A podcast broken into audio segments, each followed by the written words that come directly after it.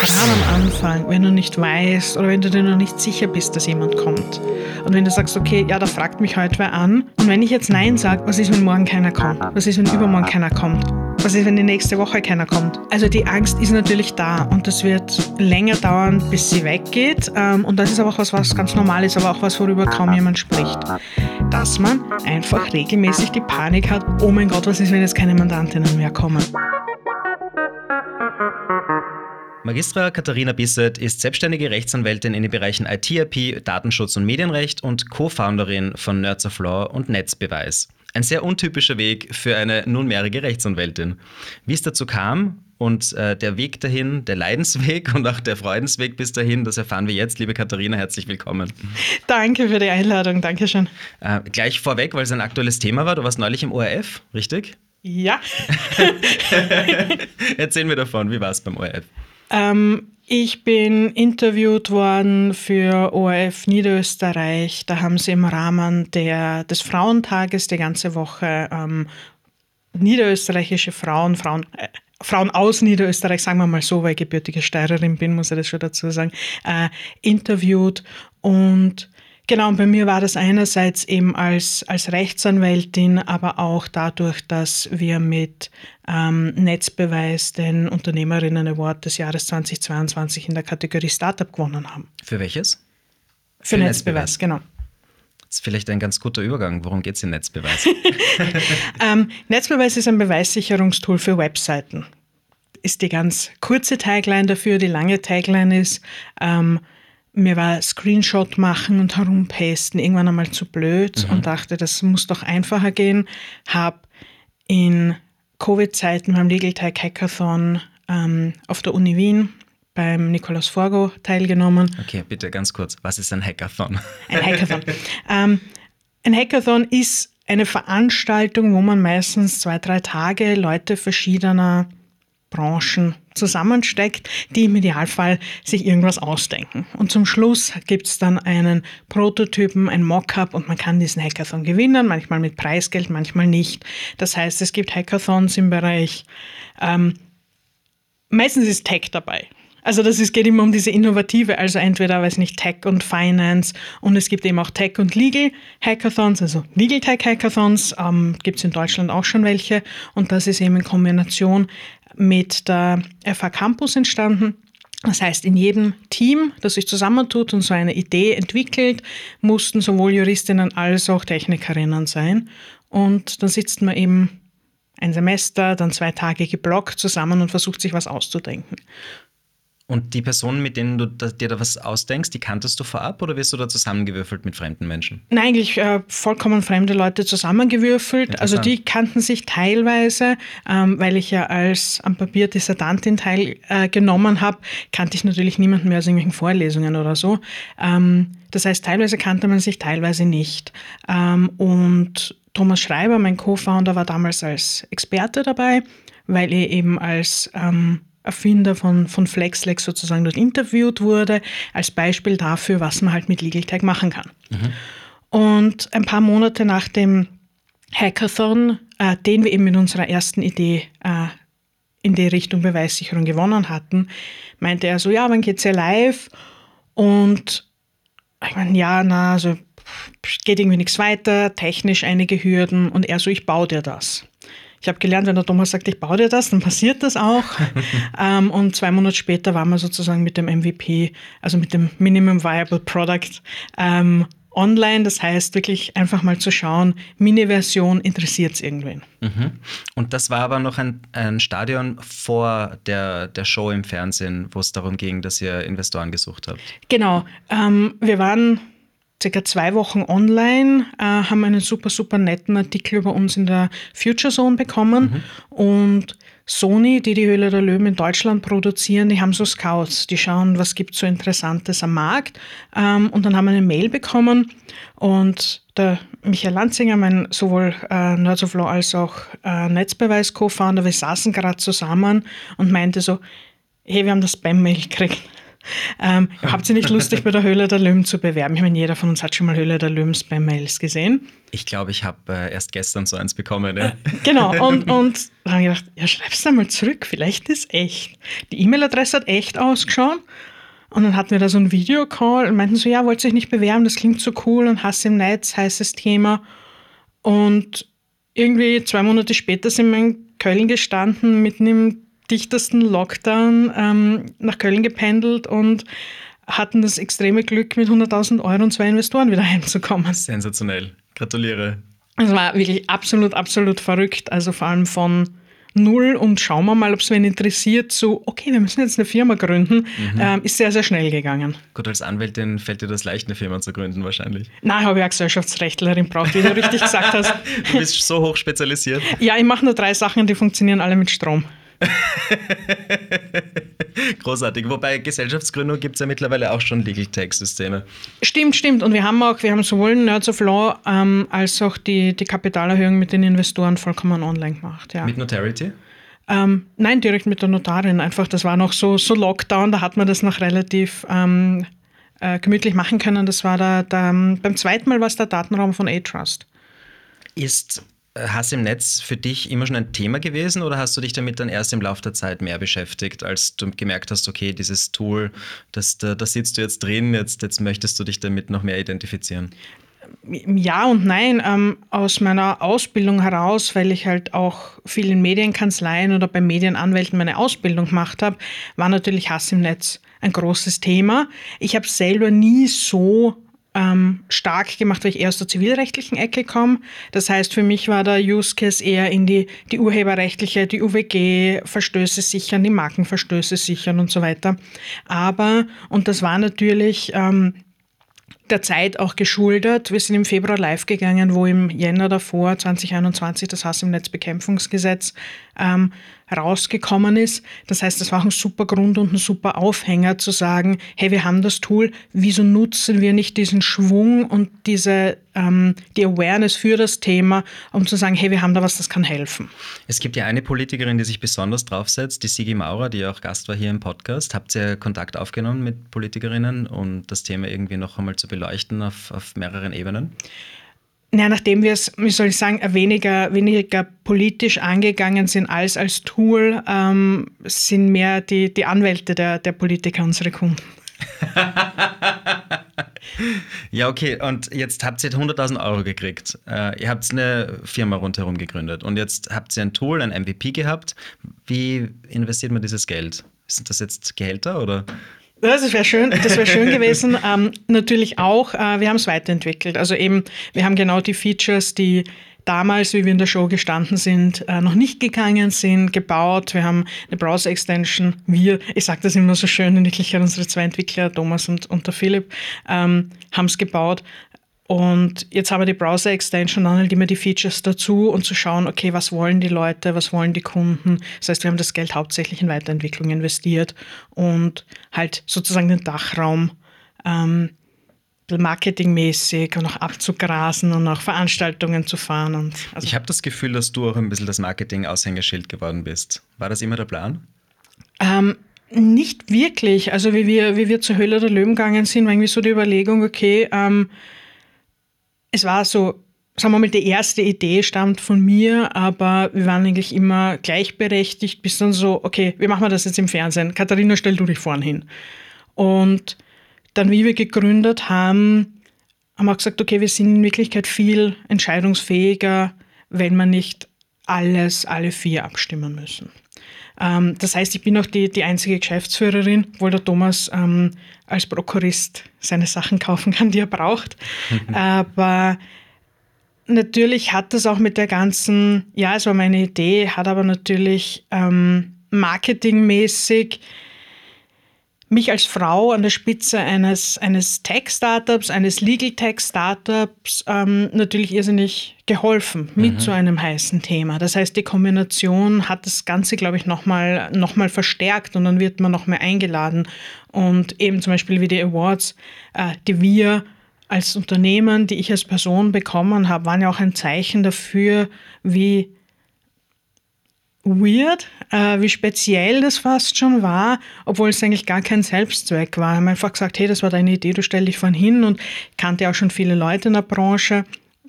Das heißt, irgendwie, hat sich fast natürlich ergeben und es wurde eben durch die äh, Resonanz der, der Medien und so einfach nochmal ins Unermessliche verstärkt, glaube ich. Mhm. Und wie viele Zugriffe habt ihr auf der Seite? Boah, ich weiß, ich wüsste es gar nicht ähm, auswendig. Ich weiß, dass man während der, während der Ausstrahlung der Höhle der Löwen äh, waren wir, glaube ich, bei 30.000 parallelen Zugriffen. Stark. Also das war wirklich verrückt. Da haben die ähm, großes, großes Shoutout an, an Thomas und Philipp. Die Server haben gehalten. Ähm, aber ich muss gestehen, ich weiß, die, ich weiß die, die Statistiken gar nicht auswendig. Ich weiß mehr, wie viel Umsatz wir machen. Und zwar? Das ist eher was, was wir mit unseren Investoren diskutieren und nicht live on air. Alles klar. Und wie involviert sind die Investoren? Ähm, hauptsächlich mit Rat und Tat. Das heißt, genau die Dinge, in denen wir eigentlich nicht gut sind. Ich meine, wir können, wir haben super viele Verträge, wir haben, die Technik steht, aber jetzt wirklich Marketing und Vertrieb können, würde ich jetzt nicht sagen, dass wir tun. Ähm, und deswegen waren das halt auch Themen, wo sie uns irrsinnig geholfen haben. Wie gehen wir die, die Pricing-Struktur an? Natürlich auch in Vorbereitung auf die Höhle der Löwen. Äh, Social-Media-Kurse, Vertriebskurse, also gerade bei diesen Dingen. Und wir sitzen auch mit ihnen regelmäßig zusammen und reden natürlich über Zahlen und was wir machen wollen, ähm, was wir als nächstes angehen. Gehen wir neue Länder an, gehen wir neue Features an. Also genau diese Dinge ähm, sind sie dabei, aber sie lassen uns schon ein Daily-Business machen. Also wir müssen jetzt nicht wegen jedem Kugelschreiber ähm, gehen und fragen, hallo, dürfen wir einen Kugelschreiber kaufen? Klingt nach Win-Win. Absolut, absolut. Und die Kunden sind jetzt überwiegend Kanzleien, Anwältinnen, genau. die euch ein, äh, ein, ein, Honorar oder ein, ein Betrag dafür zahlen, dass sie das für ihre eigene Mandantschaft verwenden? Genau, also es ist ein ganz normales Lizenzmodell. Die, die Anwälte lizenzieren die Software bei Ihnen in der Kanzlei und machen eben die Beweise für ihre Mandantinnen. Teilweise haben wir natürlich auch äh, Beratungsstellen, gerade im, im Hass im Netz und so Bereich, die es nutzen für die Betroffenen. Ähm, und vereinzelt kommen dann auch Einzelpersonen, die es für sich selber brauchen. Aber die, die Basic-Version, das, das MVP, äh, ist für Betroffene noch immer gratis. Das heißt, da kommen viele, die es einfach nutzen, die wir nie äh, in den Büchern sehen. Du musst mir mal einen eingeloggten Zustand zeigen, wie das aussieht. Absolut.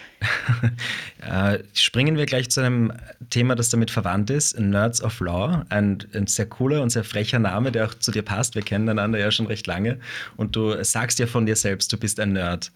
Ja. Inwiefern, ähm, inwiefern bist du ein Nerd?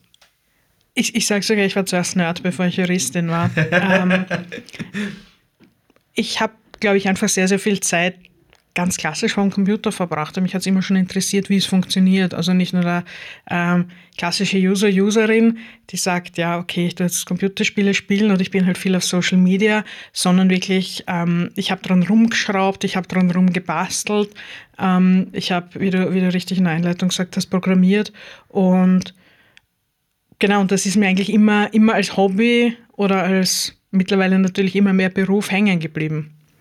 Nerds of Law klingt im ersten Moment eigentlich wie ein, ein Hobbyprojekt. Jetzt ist es aber eine eigenständige Firma. Was ist das Geschäftsmodell hinter dem? Ja, angefangen hat es wirklich als, als, als Hobbyprojekt, weil äh, Michael und ich eingeladen wurden, über Legal Tech zu schulen. Weil da kam so das, hey, ihr arbeitet ja in euren Kanzleien äh, sehr digital, sehr nerdig, mit dem neuesten Spielzeug, wie man so schön sagt. Wollt ihr nicht, wollt ihr das nicht teilen? Und wir so, ja, okay. Und da war ich damals noch in der Großkanzlei und habe gesagt, suchen wir uns einfach irgendeine Brand, ähm, unter der wir gemeinsam auftreten und der wir gemeinsam vortragen können. Und ich wollte, ich hatte damals schon ein bisschen eine Podcast-Pause gemacht und wollte unbedingt wieder einen, einen Podcast starten.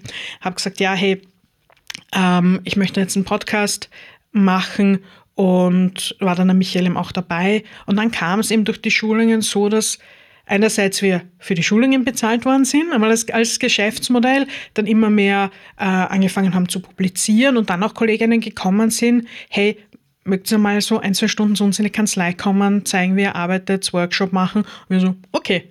Ähm, und das heißt, da ging es dann auch immer mehr in die, in die Schulungsrichtung und dann habe ich gesagt, wir wollten die Kanzleien nicht äh, zusammenfügen, wegen der Distanz, wegen der inhaltlichen Differenzen. Er ist Strafverteidiger. Ähm, Ganz kurze Shoutout-Möglichkeit. Michael ist Michael Lanzinger in Wales. Ähm, eben Spezialist auf die ganzen Cybercrime-Themen, also meine strafrechtlich relevante Hälfte. Und ähm, genau, und deswegen hat es halt einfach von der Distanz und inhaltlich keinen Sinn gemacht. Und mhm. natürlich auch war das ein Thema, was wir einerseits nicht als Anwälte machen mussten, weil das ist ja nichts, ähm, über Legal Tech zu quatschen, ist nichts, was unter Anwaltsvorbehalt steht. Und gleichzeitig konnten wir so das auch ein bisschen getrennt haben von der Kanzlei. Also haben wir gesagt, okay, äh, gründet man eine, eine OG draus, einen Podcast gestartet und dann ist sehr schnell Netzbeweis gekommen und wir wollten den Netzbeweis ursprünglich mit Nerds of Law betreiben, aber dadurch wir es dann äh, fast zwangsweise ähm, als eigenes Unternehmen ausgründen mussten, ist Nerds of Law jetzt ähm, sozusagen Shareholder in der Netzbeweis GmbH. Also so funktioniert die Struktur und haben natürlich, abgesehen vom Podcast mit Nerds of Law, im letzten Jahr wegen Netzbeweis ein bisschen sozusagen zurückgeschalten und werden heuer wieder mehr durchstarten und sagen, wir machen jetzt mehr äh, Wissensarbeit, mehr an Kursen, mehr an Inhalten für die Leute, weil wir uns einfach so viel ähm, Know-how über die Jahre aufgebaut haben.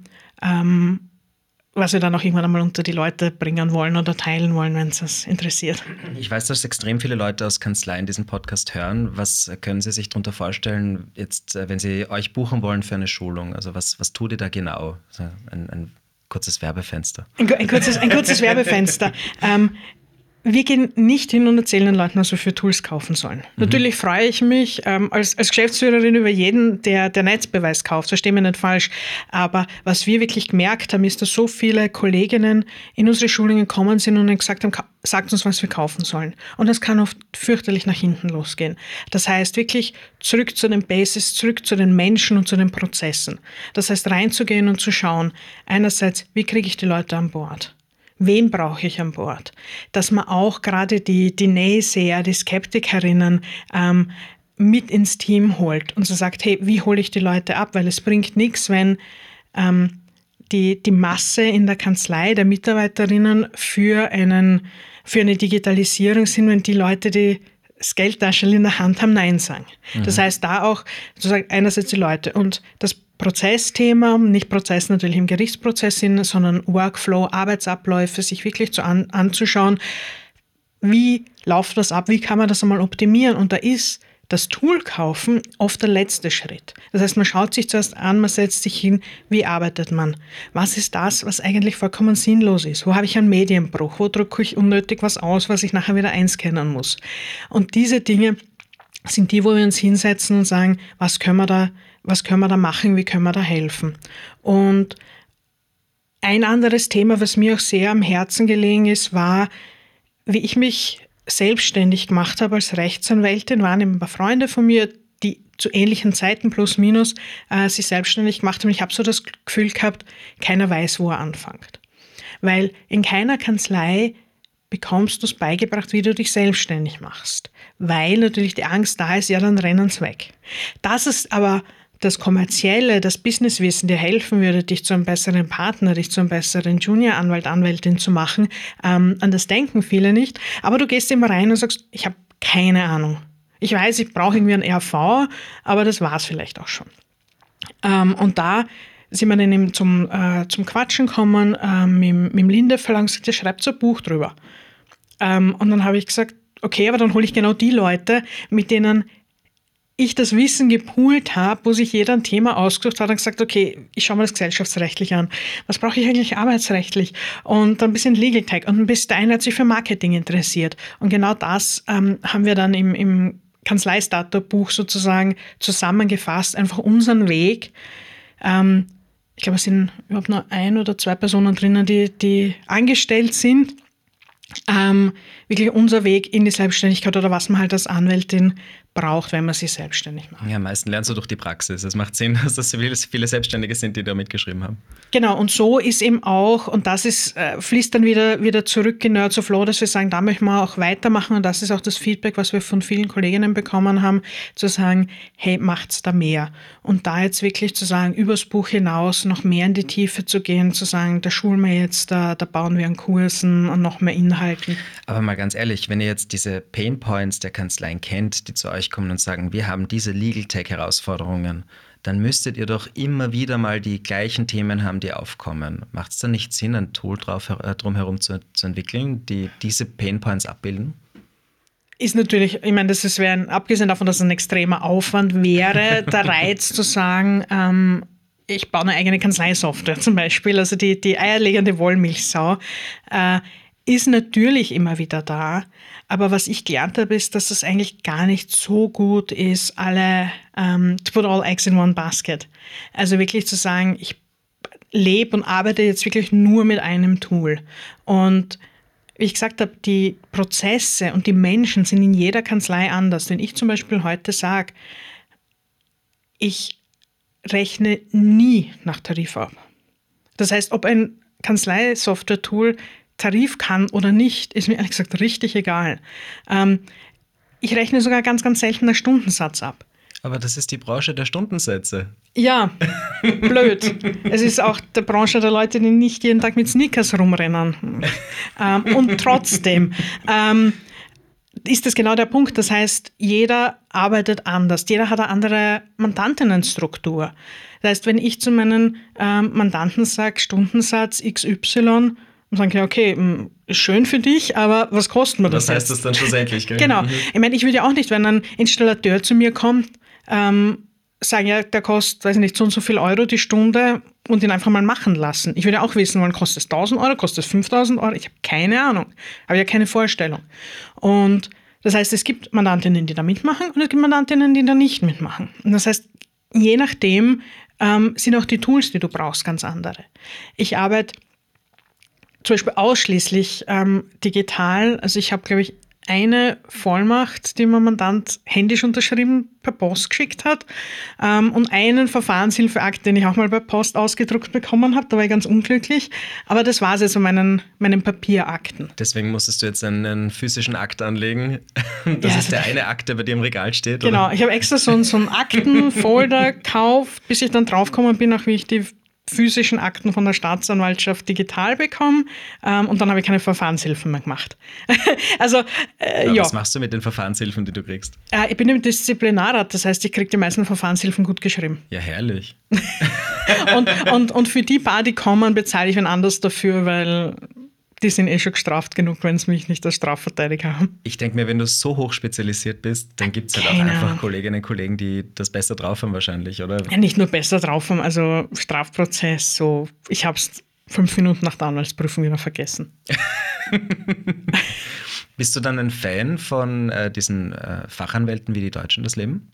Als Thema ja, also einfach dieses im Bewusstsein zu haben, sich zu spezialisieren. Ähm, zur Ausbildung habe ich nicht viel Meinung, weil ich es mir noch nicht genauer angeschaut habe. Aber ich finde das cool, dass die Leute sagen, hey, ich klebe mir das sozusagen ähm, aufs Lapell, ich bin jetzt Fachanwältin für so und so. Also ja, absoluter, absoluter Fan von, von der Spezialisierung. Ja, ich meine, das Wald- und Wiesenland ist abgebrannt, oder? Ich meine, es wird ja auch nicht weniger. Es kommt ja ständig was Neues dazu und es wird äh, wieder, kommt wieder zu Änderungen und wir sind auf so vielen Ebenen. Es gibt so viele Rechtsgebiete. Es ist unmöglich zu sagen, ich kenne mich überall aus. Ja, und das ist auch das, was ich ähm, nicht verstehe. Ich meine, so hoch spezialisiert wie ich ist es vielleicht nicht für jeden notwendig und für jede notwendig, aber dann gibt es halt oft Themen, wo ich sage, wenn jetzt heute zu mir wer kommen würde mit Hausnummer mit einer Insolvenz, ich weiß, dass das brandgefährlich ist und allein, was es mich kosten würde an Zeit, mich da einzulesen, dass ich das Gefühl habe, ich kann beraten, ähm, da schicke ich es lieber woanders hin, weil ich reiße mir entweder Haftung auf oder es ist kommerziell absolut unprofitabel, weil ich das, was ich wirklich brauche, um auf ein Level zu kommen, wo ich es verstehe, nicht verrechnen kann.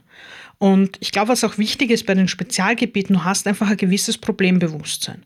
Dass ich mal im Detail was nachschaue und sage, hey, gibt es da nicht irgendwo eine Entscheidung dazu oder irgendeinen Paragraphen im Urhebergesetz, den ich schon lange nicht mehr aus der Nähe angeschaut habe, dass ich da mal kurz reinschaue. Aber da weiß ich, wenn ein Mandant, die Mandantin mit einem Problem kommt, oh, da war was. Und da müssen wir aufpassen, das schaue ich mir im Detail an, ich schreibe es euch zusammen. Aber da habe ich schon mal dieses Problembewusstsein. Und wenn ich jetzt bei einem Rechtsgebiet konfrontiert bin, wo jemand sagt, ich brauche Hausnummern-Arbeitsvertrag, und dann kann ich natürlich aus einem Musterbuch und das ein bisschen abändern und weiß ich nicht, dann werde ich schon einen zusammenbasteln können. Nur wenn der mir jetzt in der Geschichte irgendwas erzählt hat, was ein Problem sein könnte, würde es mir nicht einmal auffallen.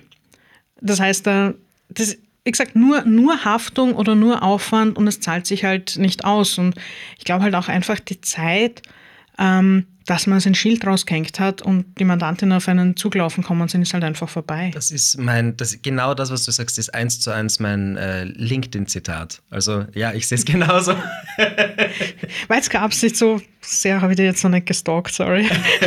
Aber glaubst du, dass das ein bisschen mit Angst verbunden ist, dass Kolleginnen von dir sagen, naja, wenn sie was ablehnen, dann geht da ein Mandant zu irgendwem anderen und bleibt dort und deswegen dauernd. verliert man das? Dauernd, dauernd. Also die gerade am Anfang, wenn du nicht weißt oder wenn du dir noch nicht sicher bist, dass jemand kommt und wenn du sagst, okay, ja, da fragt mich heute wer an und wenn ich jetzt Nein sage, was ist, wenn morgen keiner kommt? Was ist, wenn hm. übermorgen keiner kommt? Was ist, wenn die nächste Woche keiner kommt? Also die Angst ist natürlich da und das wird länger dauern, bis sie weggeht. Ähm, und das ist aber auch was, was ganz normal ist, aber auch was, worüber kaum jemand spricht. Dass man einfach regelmäßig die Panik hat, oh mein Gott, was ist, wenn jetzt keine Mandantinnen mehr kommen? Gehört zum Unternehmertum dazu, oder? Ja, aber ich glaube, das ist so im anwaltlichen Bewusstsein gar nicht drinnen, weil ich bin ja Anwalt, also da müssen die Leute einfach mehr Geld nachwerfen. Also mal ich habe ja eh eine Homepage. Ja, wenn überhaupt. Also steht immer meine Adresse drauf, mein Telefonnummer. Was wollt ihr von mir? Ähm, und ja, die Angst ist absolut da. Nur was ich gelernt habe und ich habe die, die, mein letztes halbes Jahr als, als Konzipientin auch beim, beim Lanzinger Michael verbracht. Ähm, wenn er mir eins beigebracht hat, ist das Nein sagen. Und ich habe wirklich gemerkt, dass bei den Dingen, wo ich gezögert habe, wo mein Bauchgefühl mir gesagt hat, eigentlich ist er Schmarrn und wenn ich es trotzdem gemacht habe, weil das Geld so gut war, ähm, dass es dann echt oft so mühsam war, dass es mir echt gedacht hat, das Geld war es jetzt echt nicht wert. Und dann habe ich vielleicht wen anders ablehnen müssen, der voll nett war, der mir voll getaugt hat. Ähm, natürlich braucht man einen gewissen Umsatz, um davon leben zu können. Aber wenn man zu allem Ja sagt und dann nicht profitabel ist, wenn man so viel Zeit mit was verbringt, was einem vielleicht 200 Euro bringt, dann bringt es da am Ende des Tages auch nichts. Dann investierst du vielleicht die Zeit besser in einer Positionierung, in Marketing, in mm mit dir Videos machen, zum Beispiel, wenn jemand auf Videos steht. aber, aber dieses, ich mache jetzt einfach mal alles, ist gerade eine Versuchung, die man am Anfang ähm, extrem hat.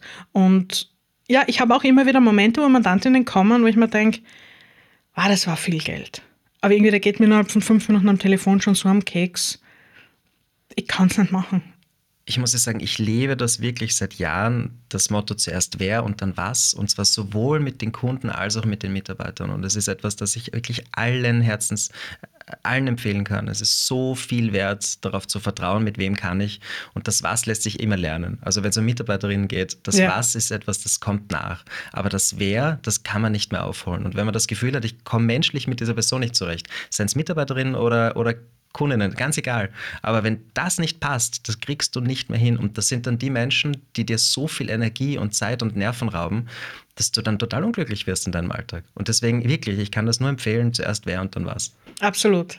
Muss ich mal, muss ich mal auch merken. Ähm, weil das ist ja bei Mandantinnen das Gleiche und man muss die auch zu einem gewissen Grad erziehen. Es gibt ja auch viele Kolleginnen, die Mandant ruft an am Sonntag um 10 und du sagst, wie hoch. Ähm, und, und das ist, was ich mir denke, hey, da habe ich genügend Respekt für meine Zeit, da habe ich genügend Respekt für die Zeit meiner Mandantinnen, um zu sagen, Nö, muss, muss bis Montag. Ähm, klar gibt es Branchen und wenn du Strafverteidiger bist, dann auf äh, Rufbereitschaft und so weiter, klar, dann, dann, dann ist es ein Thema. Aber bei den meisten brennt es nicht so. Aber einfach so Dinge wie in der Früh Mail schreiben, wir brauchen es Mittag AGB für unsere neue Plattform. Ähm, Mandantinnen kommen ja nur auf die Idee, sowas zu fordern, wenn du es machst.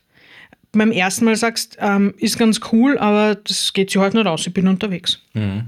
Kannst mir frühestens übermorgen anschauen. Und manchmal reicht's. Und wenn es nicht reicht, denke ich mir, willst du wirklich? Weil wenn du einmal Ja sagst, willst du beim nächsten Mal nicht die Zeit haben. Oder sagst, ausnahmsweise mache ich es diesmal. Blödsinn. Wenn du einmal Ja sagst, dann hast du das bitte. ist dir das mal passiert? Als Konze. als Konze habe ich die, sozusagen diese Auswirkungen ähm, zu spüren bekommen. In, von, vom Ausbildungsanwalt. Genau. Ja, ja. Gut, ich meine, da wird man ja auch gedrillt, genau so zu agieren. Und warum sollte man dann verstehen, wie man es anders lebt, wenn man auf einmal selbstständig geht? Das ist ja genau das, das, das Schlimme an der ganzen Geschichte, dass wir durch eine, durch eine Ausbildung gehen müssen, die den meisten Personen wirklich zuwider ist. Und dann hast du ein paar, die brechen und genauso werden, ähm, aber es sind halt immer weniger. Und man hat einfach extrem viele fähige Leute, die man am Weg zum Anwalt, zur Anwältin verliert, weil sie einfach sagen, also so will ich nicht leben. Mhm. Und das war ja genauso immer mein Problem. Deswegen war Anwältin, genauso wie du immer gesagt hast, du wolltest nie Anwalt werden, äh, war bei mir das Gleiche. Das war echt das Letzte auf der Liste. Vielleicht wie ich jetzt, weiß ich nicht, ein kleines Kind, wenn es viel Matlock geschaut hat, da wollte ich noch Anwältin werden. Aber wenn du dann das erste Mal hörst, wie es da abgeht, denkst du, man, na, das tue ich mir nicht an. Und was wolltest du denn werden? Ich wollte schon Juristin werden. Also das Jus-Studium war für mich immer klar, aber in Wirklichkeit wusste ich es nicht ähm, bis zur Eintragung. Weil genau dieses, ich wollte nicht Anwältin sein, wusste aber gleichzeitig auch nicht genau, was ich tun will. Das heißt, ich habe irgendwie alles ausprobiert und dann so, nein, ist mir langweilig, das ist nichts für mich, das ist nichts für mich. Und dann irgendwie so war dann Anfang 30 der Punkt, wo ich mir gedacht habe, äh, nach, nach vielen Jahren in Rechtsabteilungen, ja, probierst das noch einmal. Also es war so dieses, ich weiß nicht, so eine kleine, eine kleine Midlife-Crisis, keine Ahnung. Ich sagte, okay, wenn ich jetzt, wenn ich jetzt nicht mehr Konzi mache, ähm, dann mache ich es nie wieder. Mhm. Und dann ist die Zeit irgendwie doch vergangen. Aber es war wenig Spaß und ich wollte ganz ehrlich in, den, in der Zeit als Konzi sehr, sehr oft einen Hut draufhauen und sagen, ich gehe jetzt wieder in-house. Ähm, war teilweise schon in Bewerbungsprozessen für, für, für Head of Legal Positionen, wo ich gedacht habe, na, jetzt drückst du den Schmarrn noch durch. Mhm. Ähm, und dann ah, ist ja nur mal ein Jahr, sind ja nur mal zwei Jahre. Also äh, dieses, ähm, ja, und jetzt rückblickend bin ich, bin ich froh, aber ich habe extrem, extrem lang gebraucht, um herauszufinden, was ich will. Und ja. Ich finde, dieses ist nur noch ein Jahr, ist nur noch zwei Jahre, das, das triggert mich ein bisschen dahingehend, dass ich sage, die Branche verleitet fast schon dazu, dass man sich selbst rechtfertigt, weiterzumachen, obwohl man nicht will. Weil es gibt immer diese Pseudo-Hürden, die dann kommen. Und dann vermeintlich ist das Leben danach besser. Und das ist die Gerichtszeit. Und danach ist es die kleine LU. Und dann ist es die Groß-LU. Und dann nur noch bis zur Anwaltsprüfung. Ja, und dann nur noch bis zur Eintragung. Ja, ja. Und dann, da, da gibt es dann den Juniorpartner. Oder dann gibt es, also es kommt immer diese, diese Karotte, die einem vorgehängt wird. Aber ich glaube nicht, dass die Erreichung dessen einen dann wirklich glücklich macht. Das kann es nicht sein. Gar nicht, gar nicht, weil die ähm, ähm, gute Bekannte von mir hat einmal gesagt, ihre kleine Tochter gesagt, die Frage für ihre Tochter wird einmal nicht sein, was sie werden will, wenn sie groß ist, sondern was sie machen will, wenn sie groß ist. Mhm. Und das hat mich so tief ähm, berührt, dass ich mir gedacht habe, okay, wie will ich leben? Was will ich machen? Und was für ein Titel, Voraussetzungen brauche ich dafür? Und da war mir dann klar, dass ich will Rechts beraten. Das heißt, musste ich als Konsequenz entweder Inhouse oder Rechtsanwältin werden, aber ich habe auch gemerkt, mich treibt in die Selbstständigkeit oder zumindest in eine Rolle, wo ich sehr, sehr viel Freiraum habe. Mhm. Und das gibt es halt in vielen Kanzleien eben nicht, schon gar nicht, wenn man frisch ist. Und wenn man angestellt ist in einer Rechtsabteilung, halt auch nicht. Das heißt, ich habe einen irrsinnigen Freiheitsdrang. Und das zu kombinieren, war dann halt die Konsequenz, okay, ich muss Rechtsanwältin werden. Ähm, das heißt, für mich war das die, sagen wir mal, die rechtliche Basis für das, was ich machen will, wie ich leben will. Und dann erst die Möglichkeit gehabt, die Freiheit, die ich eigentlich haben will, auszuleben. Das ist eigentlich sehr analytisch durchstrukturiert. Also das äh, Anwaltliche, aber auch das äh, Programmiertechnische kommt aus dir heraus, glaube ich. Ja, weil erst einmal glaube ich, dass, dass Softwareentwickler und Anwälte gar nicht so unterschiedlich sind. Aber gleichzeitig ähm, war ich immer so ehrlich zu mir und zu sagen, wenn ich irgendwo unglücklich war, bin ich gegangen. Ähm, und auch wenn es vielleicht nicht logisch war, auch wenn es vielleicht ein am Papier guter Job war. Ähm, und ich so, na, ich, ich pack das nicht. Ich mache mich fertig. Und da war ich dann so ehrlich und zu sagen, okay, na, machst was anderes. Und dann habe ich das nächste ausprobiert. Und dann war es das vielleicht auch nicht. Und mein Lebenslauf ist circa fünf Kilometer lang deswegen. Ähm, und natürlich habe ich viel darüber nachgedacht, viele Gespräche geführt und ob das jetzt ähm, Coaching war oder in der Therapie zu sagen, wie, wie finde ich das, wie ich leben will. Und das ist ein absoluter Selbstfindungstrip, aber der hat auch entsprechend lang gedauert. Also es hat dir auch sicher geholfen, dass du weißt, was du willst und was du nicht willst, indem du einfach so viel ausprobiert hast. Ja, aber es gibt halt Leute, die das Glück haben, von Anfang an zu sagen, ich will das machen, ich will das werden und dann einfach darauf hinsteuern. Bei mir war es so, okay, das will ich nicht und das will ich nicht. Ich hatte einen Running Joke mit einer Kollegin, die ähm, als, als Sekretärin zweimal mit mir gewechselt ist in eine Kanzlei und wir hatten dann eine Not-to-Do-Liste von Dingen, die wir, wie wir dann groß sind, nicht machen wollen. und ich glaube halt, dass man einfach von jedem Menschen lernen kann ähm, und wenn es auch ist, wie man es nicht machen will. Hm. Und dann ist genau das übrig geblieben, dass ich irgendwann gemerkt habe, ich muss das allein machen, weil so wie ich leben und wie ich arbeiten will, äh, das macht mir keine Kanzlei mit. Das ist ein sehr, sehr schöner Übergang, um über deinen Podcast zu sprechen. Nerds of Law Podcast. Ich finde ihn super. Ich habe wirklich schon einige Folgen gehört. Also herzlichen Glückwunsch dazu. Danke. Bevor wir darüber reden, was war dein allererster Podcast? Mein allererster Podcast war vor 15 Jahren ein Podcast zur Fernsehserie Heroes für die Sci-Fi-Nerds. Ähm, ein, zwei Jahre ich glaube, in der zweiten Staffel haben wir angefangen damals mit einer Freundin aus Ohio und einem Bekannten aus Sydney. Ähm, das heißt, das war wirklich auch von der Aufnahmeuhrzeit eine Challenge. ähm, genau, und dann äh, ging es so allgemeine Fernseh-nerdige Podcasts, also habe alles Mögliche durchprobiert. Ähm, dann auch angefangen zu schreiben und einen Kurzgeschichten-Podcast gehabt. Und dann irgendwann einmal ist natürlich eben das Leben, die Arbeit hat dann irgendwann Überhand genommen. Es war dann immer so, ja, ich möchte wieder mal einen Podcast anfangen, ich möchte wieder mal einen Podcast anfangen. Und ja, dann der Michael war am Anfang urskeptisch, weil er gemeint hat, ja, nein, er hört es zwar ganz gern, aber wieso sollte sich jetzt hinsetzen und mit irgendwem reden? Und ich so, nein, das ist ja voll cool, da kannst Leute einladen, was sonst voll creepy wäre zu sagen, hey, magst du eine Stunde mit mir tratschen? Für jemanden, den man einfach urcool findet, mhm. kannst du jetzt sagen, hey, magst du in meinen Podcast kommen? Und die Leute sagen ja und du denkst so, yeah, Fangirl. ähm, und das heißt, wir haben natürlich mit Leuten angefangen, die wir gekannt haben, die wir äh, cool gefunden haben, die wir cool finden. Und es werden halt einfach immer mehr. Und dann lernst du neue Leute kennen und denkst, hey, die haben auch was Spannendes zum Erzählen. Und dann geht es immer weiter. Und wir haben heute am, am, Tag der Aufnahme nach, einem kleinen, nach einer kleinen Pause, wir haben nach der 100. Folge drei Monate Pause gemacht, um uns auch wieder ein bisschen zu sammeln, neue Ideen, ähm, haben wir heute die, die 101. Folge äh, rausgebracht und irgendwie kein, kein Ende in sich. Das, das Jahr 2023 ist podcast-technisch schon recht durchgeplant. Wow, stark. Du machst irrsinnig viele Dinge. Ja? Wir haben jetzt eh schon über einige davon gesprochen. Nerds of Law, Netzbeweis, du bist Anwältin, ähm, du, du hast den Podcast. Ich meine, gut, der gehört jetzt zu Nerds of Law, aber trotzdem, es ist alles, es sind, es sind alles irgendwie eigenständige Dinge auch. Und mit all diesen Dingen schaffst du sehr präsent zu sein. Ich scannen den Markt natürlich sehr, sehr stark. Also wir generell, wir versuchen den Markt in Österreich stark zu verstehen, zu scannen und du tauchst überall immer wieder auf mit all diesen verschiedenen Themen. Also du, du schaffst es in einer gewissen Form und Weise marketingtechnisch einfach wirklich, wirklich präsent zu sein. Hast du da eine Agentur dahinter? Wie machst du das oder was machst du? Das ist richtig lustig, dass du das sagst, weil das immer was war, wo ich gesagt habe, ich bin absolut schlecht drin. Ich bin absolut schlecht drin, über mich selbst zu sprechen. Ähm, zum Beispiel, wenn ich jetzt selber einen äh, Bookblurb, also die Zusammenfassung hinten auf einem Buch oder eine kurze Biografie über mich selber schreiben muss, die ist, glaube ich, einer der langweiligsten Dinge, die ich, die ich schreiben kann, ähm, weil ich einfach faktuell runterzähle.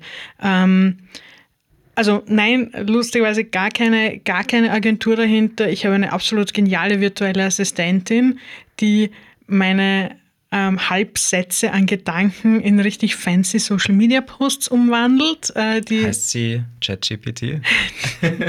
Nein, ist voll gemein, sie ist Bianca. ähm, und also die, die, die war schon cool, bevor es ChatGPT gegeben hat. ähm, und jetzt einfach auch die Kombination und sie versteht, wovon ich rede. Und gerade nur die juristischen Postings werfe ich noch einen Blick drüber. Das heißt, alle Leute, die glauben, dass ich voll fancy Social Media Profil habe, von mir sind wirklich nur die, die, die Hunde und die Essensfotos. Ähm, das ist mein Original Content, der Rest. Ähm, also nein, nein, gar nicht. Aber ich glaube, was einfach auch geholfen hat, ganz, ganz unstrategisch, das, was ich mache. Jetzt als Juristin so tieftechnisch zu sein. Ich meine, IT-IP als Spezialgebiet gibt es ja schon eine Weile. Das ist jetzt nichts Neues, gibt es seit 20 Jahren. Aber den technischen Hintergrund dazu ist schon mal was Besonderes. Mhm. Das heißt, die Leute kommen, hey, zum Beispiel magst du im Podcast kommen oder man wird eingeladen zu einer Veranstaltung als Speaker. Und wenn du dann einfach drüber schreibst, dann ist das ja automatisch ähm, in Wirklichkeit Marketing. Das heißt, für mich war es einfach nur das, was ich mache, lernen drüber zu reden. Und das war extrem schwer ähm, für mich darüber zu kommen. Ähm, und es war nicht einmal so mega strategisch geplant. Und ich habe auch ähm, ich hab einmal ein kleines, eine, eine Aussendung äh, gemacht, äh, wo ich ein paar Marketing-Euro ausgegeben habe, aber sonst außer natürlich ähm, für, für Bianca zu zahlen, ähm, habe ich keine, keine Marketing-Expenses.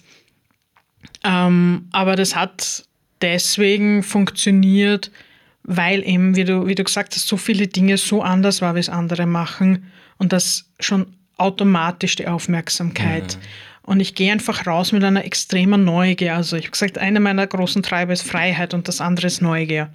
Ähm, und dann einfach zu interessieren, was andere Leute machen. Und dann ladest andere Leute in den Podcast ein, weil ich es einfach cool finde, was sie machen, was sie erzählen. Und dann sind Freundschaften daraus entstanden.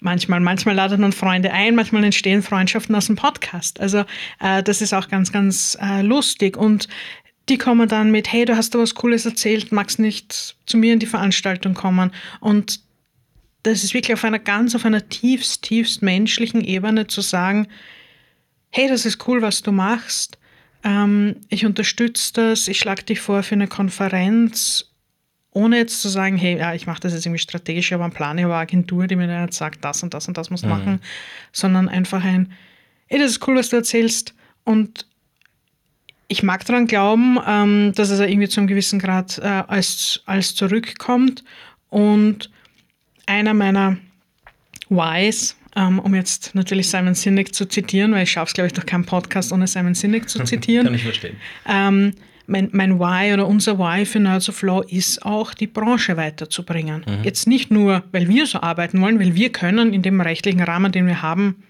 eh sehr, sehr viel machen, sondern wir wollen ja die Branche weiterbringen. Mhm. Juristinnen, Anwältinnen und so weiter. Und da muss man halt rausgehen und drüber reden und zu zeigen, wie arbeite ich, wie, mit welchen Tools arbeite ich, mit was für Arbeitsmodellen arbeite ich, ähm, was für Technik, was für Dinge mache ich mir, äh, was für Gedanken mache ich mir. Zum Beispiel, wenn du sagst, ja, es muss Stundensatz oder Tarif sein. Mm, nein. Und dann rede ich über agile Pricing-Modelle. Einfach um zu zeigen, es geht auch anders, weil eines meiner größten Probleme war in der Ausbildung, in meiner Karriere war, ich wusste nicht, was geht. Man hat dieses Bild vom Anwalt, von der Anwältin und das ist ja auch genau das, was du mit deinem Podcast erreichst, um zu zeigen, es geht auch anders. Ich war in dieser Ausbildungsbubble im Jus-Studium und dann auf der Uni und so weiter und so fort und hast immer diese drei, vier, fünf Jobs, die man halt so machen kann und that's it. Und allein zu sehen, was es draußen mhm. gibt, dass es Kolleginnen gibt, die auf äh, TikTok ihre Mandanten akquirieren, die auf YouTube der neueste heiße Punkte Punkte sind, ähm, die super, super spezialisiert sind, die mhm. Hobby zum Beruf machen, die das halbe Jahr gar nicht in Österreich sind, weil es einen Mandanten eh wurscht ist, wo die physisch hocken. Und dann zu sehen, ja, das ist cool. Und das ist eigentlich das, was mir, ähm, was mich antreibt, rauszugehen und zu zeigen, wie ich arbeite, um einfach Leuten zu helfen. Es ist nicht ganz so schlimm. Okay, Konstanzeit halt schon, aber muss nicht sein. nicht überall. Ich glaube, die Tatsache, dass du dir ähm, so viel Zeit genommen hast, dein Why zu finden, ist der Grund, warum die Leute sich damit auch so gut identifizieren können oder dir gerne zuhören. Ja, ich habe einfach viel Zeit damit verbracht, relativ ziellos ähm, zu suchen, was es ist, wo ich hin will. Und ich wusste immer, was mit Technik und was mit Recht. Und das ist sozusagen der rote Faden, der sich bei mir durchzieht. Aber das ist es auch schon. Ähm, aber dann irgendwie so diesen, diesen, diesen Leuchtturm zu haben, dieses Why zu haben, wo du einerseits alles, was du machst, ähm, daran misst und zu sagen, hey, passt das mit meinem Why zusammen oder geht mir das eigentlich ganz, ganz gegen den Strich? Und dann sind wir wieder zurück beim Nein sagen. Oder ist das was, was meinen, mich ein bisschen näher in die, in die Richtung bringt? Kannst du Leuten etwas sagen, die ihr Why noch nicht kennen, wie sie es finden könnten? das zweite Buch von Simon Sinek, Find Your Why. Ähm, ich habe das damals wirklich als ähm, im Coaching gemacht, äh, das Find Your Why durchzuarbeiten. Das soll man ja idealerweise mit jemandem machen, mit dem man nicht eng befreundet verwandt ist. Ähm, ich glaube einfach wirklich ehrlich zu sich sein und in sich reinzuhören. Und wenn wirklich der, das Why zu finden, das ist eine lange Liste zu machen, wie man nicht leben will, wie man nicht arbeiten will und dann bleibt irgendwas übrig und dann muss man schauen, wie man den Job findet oder wie man sich diesen Job kreiert, dann ist das schon mal ein guter, ähm, ein guter Weg. Und auch ja, tief, tief in sich reinspüren und sagen, was ist das, was mir den Kick gibt? Wenn ich jetzt zurückdenke, das letzte Mal nach einem Arbeitstag, nach einem Erlebnis in der Arbeit, wo ich mir gedacht habe, boah, das war geil. Das, das hat, das gibt mir Energie. Da gehst du nachher raus und bist happy, du bist auf Adrenalin. Ähm, und zu schauen, okay, was war an dem Tag, was war das Besondere, was war das, was mich so motiviert hat, was war, was mir so viel gegeben hat. Und dann natürlich zu versuchen, möglichst mehr äh, davon zu machen, wenn du das definiert hast. Natürlich ist kein Job immer lässig und du musst Dinge machen, um einfach mal einen gewissen Umsatz zu machen. Und es gehört gerade, wenn man selbstständig ist, bist du ja am Anfang gerade als Einzelanwältin alles. Ähm, und dann gibst Buchhaltung ab meistens. Und dann gibst die Marketing-Sachen ab, weil irgendwie kannst du schon Social Media, aber magst in Wirklichkeit nicht über dich selbst reden. Ähm, dann lernst du auch irgendwann zu sagen, okay, was gebe ich ab und konzentrierst dich darauf, ähm, was dir wirklich die, die Freude und den Kick gibt. Ein Zitat von dir hat mir gut gefallen. Du hast mal gesagt, wenn man jemandem nicht die Chance gibt, sich zu entfalten in einer Kanzlei, wird er gehen. Wie schafft man ein Umfeld, in dem man sich entfalten kann? Nicht so machen wie alle anderen. Ähm, einerseits Leute nicht wie Verbrauchsmaterial zu behandeln. Und das sage ich jetzt ganz, ganz hart und ganz, ganz brutal, weil man halt schon manchmal das Gefühl hat, äh, gerade als Konzessrechtsanwaltsanwärterin muss man performen und man ist eine Zahl und man muss Umsatz bringen. Und wenn man geht, dann ist man undankbar. Dann weiß man das nicht zu schätzen, was die Kanzlei bietet. Und das gratis Obst gibt es ja und den gratis Kaffee und whatever. Ähm, das heißt, einerseits zu sagen, wie kann man es anders machen, sich auf die Leute einlassen. Und jeder Mensch ist anders. Das heißt, ja, manche Leute freuen sich über das gratis Obst und denken sich, wow, ja, Obst. Ähm, und manche Leute denken sich, super, ich bin aber Fructose intolerant. Ähm, äh, dann bringt es denen nichts. Aber das mal als Beispiel einfach zu sagen, wenn ich die eine Person ähm, halten will, muss mir auch bewusst sein, dass das ein Individuum ist und nicht einfach eine Masse an, äh, alle behandle ich nach Schema F. Und das nächste ist, auch keine Angst zu haben, dass man sich seine eigene Konkurrenz heranbildet. Und das ist auch was, was ich, was ich gelernt habe, dass selbst wenn jemand, der Konzipient, der Konzipientin, das Gleiche macht oder was Ähnliches macht oder du in, genau in dem Bereich ausbildest, wird immer anderer Mensch sein. Die wird es immer anders machen wie du. Und im Idealfall arbeitest dann zusammen und kannst größere Mandate abwickeln und kannst dann stolz sein drauf und sagen, ja, das ist mein Konzern, aber das ist jetzt heute meine Kanzleipartnerin. Ähm, einfach diese, diese Angst loszuwerden und sich auch ganz einfach bewusst sein, weil das einfach mit unserer Generation, ich glaube, Gen X hat noch relativ viel mitgemacht. Ähm, Suda zwar, aber hat noch recht viel mitgemacht. Ab Gen Y war einfach dieser Bruch, dieser, dieser absolute Systembruch da, dass immer mehr Leute gesagt haben, hey, ähm, ist ganz super, aber so will ich nicht arbeiten. Mhm. Und was ich ganz bezeichnend fand, war in einem so einem Lunch-Networking-Meeting, wo ähm, Senior-Partnerin in einer großen Kanzlei mal gemeint hat, heutzutage kriegt man die High Potentials ja nicht einmal mehr mit Geld. Und ich sitze so da und denke mir so, wow. Welche Erkenntnis. Ähm, und das ist es. Ähm, und da halt wirklich zu schauen, was ist das? Ja, es gibt manche Leute, für die nur Geld interessant ist. Für manche Leute, für die ist die Freiheit interessanter, die Arbeitszeiten. Sie wollen sich weiterbilden, sie wollen die Möglichkeit haben, sich andere Dinge anzuschauen. Sie wollen nicht nur juristische Sachen lernen, sondern auch andere Dinge.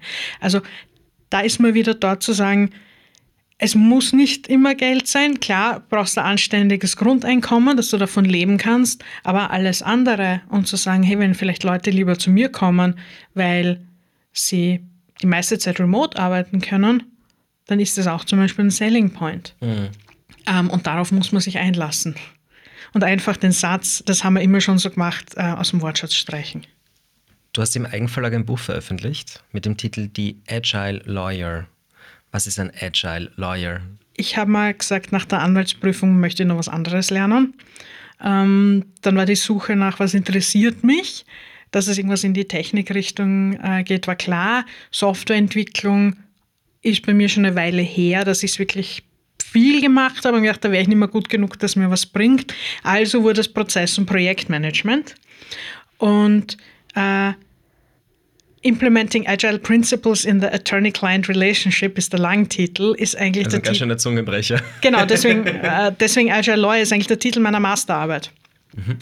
Und ich habe, weil ich eben viele Jahre in IT-Konzernen verbracht habe, ähm, war dort eine agile Arbeitsweise, ein modernes Mindset, wie man Projekte angeht, wie man die Arbeit rangeht, nicht nur von einer Toolbasis, sondern wirklich ein, wie arbeite ich? Wie bin ich transparenter in meiner Zusammenarbeit? Wie kommuniziere ich besser? Wie habe ich wirklich meine 5 Millionen Tasks im Griff? Weil mit einer normalen Checklist und jede Anwältin, Juristin da draußen, die ein bisschen mehr als drei Dinge zu tun hat im Leben, weiß, dass mit einer äh, langen To-Do-Liste man irgendwann einmal einfach nicht mehr auskommt. Ähm, und da habe ich einfach das gelernt, das hat mir irrsinnig getaugt, natürlich auch die rechtliche Seite und die Verträge dazu zu schreiben. Und ich fand das, für mich war das die Gelegenheit zu sagen, ich nehme jetzt etwas, was in ihrem Kern vollkommen entgegen dem ist, wie ein Anwalt, eine Anwältin arbeitet nicht nur Schema F, agil, offen, transparent, äh, Mandantin sehen, wissen genau, was kostet was. Also so viele Dinge einfach jetzt in Frage gestellt. Auch keine fixen Vorgaben, sondern Dinge ändern sich. Und je mehr ich damit gearbeitet habe, zu sagen, ich nehme das und schaue, wie passt das in die juristische Arbeit, in die anwaltliche Arbeit, habe ich eigentlich gemerkt, viele Dinge machen wir, und es fehlt oft das Mindset, die Offenheit zu sagen, ja, Dinge ändern sich und dann muss ich da halt mitmachen, dann muss ich mich halt anpassen. Und war für mich einfach auch eine tolle Erkenntnis, das durchzuexerzieren von den, vom Mindset über die Methoden bis hin zum Geschäftsmodell. Was können wir anders machen? Was können wir aus anderen Branchen lernen? Und das ist auch eines der Dinge, die wir, um jetzt wieder einen, einen Halb, Halbkreis zu schließen, äh, im Podcast ja versuchen. Was können wir von anderen Branchen, von anderen Menschen lernen? Und für wen ist dieses Buch jetzt ideal? Ähm, hauptsächlich ist es jetzt mal der Fokus natürlich für, für Kanzleien, äh, die sagen, ich will jetzt mal äh, was Neues ausprobieren. Aber es passt natürlich auch in Rechtsabteilungen, weil es ja sehr um die Zusammenarbeit mit Anwälten, Anwältinnen geht, aber schon auch natürlich die, die Methoden betrachtet. Wie ist das Feedback bisher? Das Feedback ist sehr, sehr gut. Also bin dann auch immer wieder ähm, eingeladen worden, darüber zu schreiben oder kurze Blogposts, Exzerpte draus zu machen. Ähm, die Sales-Zahlen sind auch sehr gut, also da kommt auch ein Geld rein, wenn man das als Feedback ähm, nehmen kann. Und ja, ich, ich bin schon geistig beim zweiten Teil. Und wo kann man das Buch kriegen? Ähm, einfach auf, auf meiner Webseite bei bisset.at slash agile-lawyer äh, hat man alle Links zu den verschiedenen Online-Shops, also in den, wo man halt äh, seine, seine Bücher herbekommt. Und was sind sonst so die nächsten Projekte? Die nächsten Projekte, also na, momentan ist der Fokus jetzt wirklich an den, an den Schulungen, äh, die wir für, für Nerds of Law machen wollen. Ähm, in der Kanzlei eine größere IT-Software-Umstellung, die, ich die ich mir jetzt gönne, ähm, damit ich mobiler noch besser arbeiten kann ähm, und wirklich alles von überall machen kann. Das ist also mein, mein, mein großes Ziel. Ähm, aber das ist schon, ja, Netzbeweis wird mir auch nie, nie langweilig und akut es beginnt die, die Konferenzseason. Das heißt, da werde ich dann viel unterwegs sein, was natürlich auch wieder ein Ich muss immer überall arbeiten können äh, beinhaltet. Was bedeutet Ego für dich? Es hat im ersten Blick eine extrem negative Bedeutung. Wenn du das so sagst, schreckt man fast innerlich zurück und sagt, wow, Ego, das ist Arroganz, das ist ein Dings. Ich glaube, es ist ein, sich einfach ein Selbstbewusstsein, was nicht negativ den Leuten ins Gesicht fahrt, sondern ein sich einer Selbstbewusstsein und zu wissen, wer man ist und einfach sagt, hey, ich will mich nicht ändern, ich kann mich nicht ändern. Ähm, um vielleicht Joss Whedon, der momentan leider auch einen nicht so den guten äh, Ruf hat, gerade zu zitieren. Das Zitat ist trotzdem noch sehr valide. Um, ähm, Whatever makes you weird is probably your best asset. Ah, schöner Spruch. Ähm, und das war was, woran ich mich, äh, woran ich glauben muss. Ähm, und ja, also für mich ist Ego oder für mich soll Ego das sein, dass man weiß, wer man ist und dass man authentisch ist. Bist du spirituell? Nein, ähm, ich glaube, ich, glaub, ich würde gern spirituell sein. Ich glaube, es macht manche Dinge im Leben leichter, ähm, wenn man einfach was glauben kann. Aber ich bin jemand, der grundsätzlich alles hinterfragt. Und das macht es sehr schwer, spirituell zu sein. Hast du für dich irgendeinen Kanal, um deinen Stress irgendwo abzulassen? Sudern. ich glaube, ähm, immer wieder die Reißleine zu ziehen und zu sagen, ich mache jetzt wieder Bestandsaufnahme, warum habe ich so einen Stress? Ähm, und da gehören für mich auch irreguläre freie Tage unter der Woche dazu.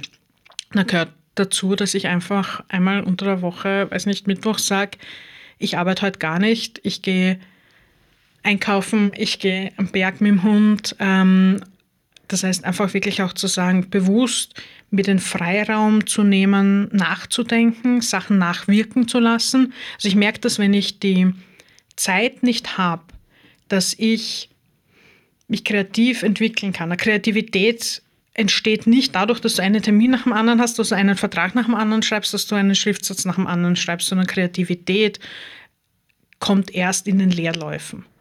Das heißt, bewusst Leerläufe zu schaffen. Und ich merke das, wenn der Stress steigt und ich bin absoluter ähm, ich bin absolut dazu geneigt, zu viel Ja zu sagen, mir viel zu viel aufzuhalten, von einem potenziellen Burnout in den nächsten zu laufen und dann wirklich gemerkt habe, okay, jetzt muss ich die Reißleine ziehen.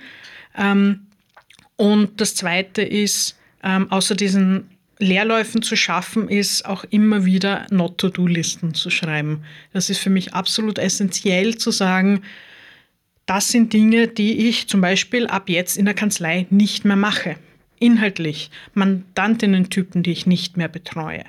Also einerseits die Sachen zu sagen, das mache ich jetzt nicht mehr, immer mehr zu fokussieren, immer mehr einzuschränken. Das heißt, mein, wie ich meine Kanzlei geöffnet habe, stand noch allgemeines Unternehmens- und Zivilrecht auf der Webseite. Das tut es heute nicht mehr.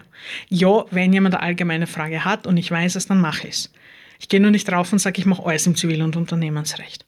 Ähm, und gleichzeitig eine Not Yet-Liste, Dinge, die ich sage, die will ich machen. Ja, ich will einmal Agile Lawyer 2 schreiben, habe auch Ideen dazu. Und da gibt es auch einen, äh, eine Datei, wo dann diese Ideen drinnen landen.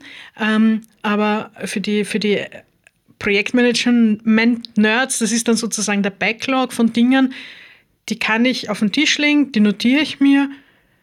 Dann hängen sie nicht mehr über meinem Kopf, weil ich sie niedergeschrieben habe, aber gleichzeitig sage ich, hey, das mache ich nicht heuer, das mache ich nächstes Jahr. Ganz bewusst. Falls mir die Tasks ausgehen, was sie noch nie getan haben, kann ich es ja immer noch sagen, hey, ich mache es früher, aber einfach bewusst zu sagen am Anfang des Jahres, ja, das ist etwas, was ich machen will, aber das mache ich nicht heuer. Und das sind die zwei Dinge, die mir extrem helfen. Not-to-Do-Listen und Leerläufe schaffen. Du weißt, worum es in dem Podcast geht. Gibt es etwas, was du einer jüngeren Generation jetzt noch mitgeben möchtest? Hinterfrage alles. Das ist das Allerwichtigste. Ähm, Dinge ändern sich, Dinge ändern sich schnell. Red mit Leuten. Sei ehrlich zu dir.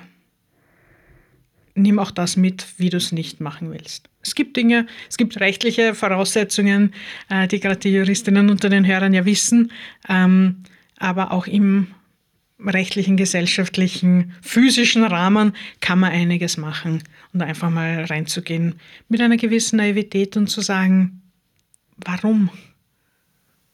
Wie kann man dir folgen? Wie kann man dich kontaktieren?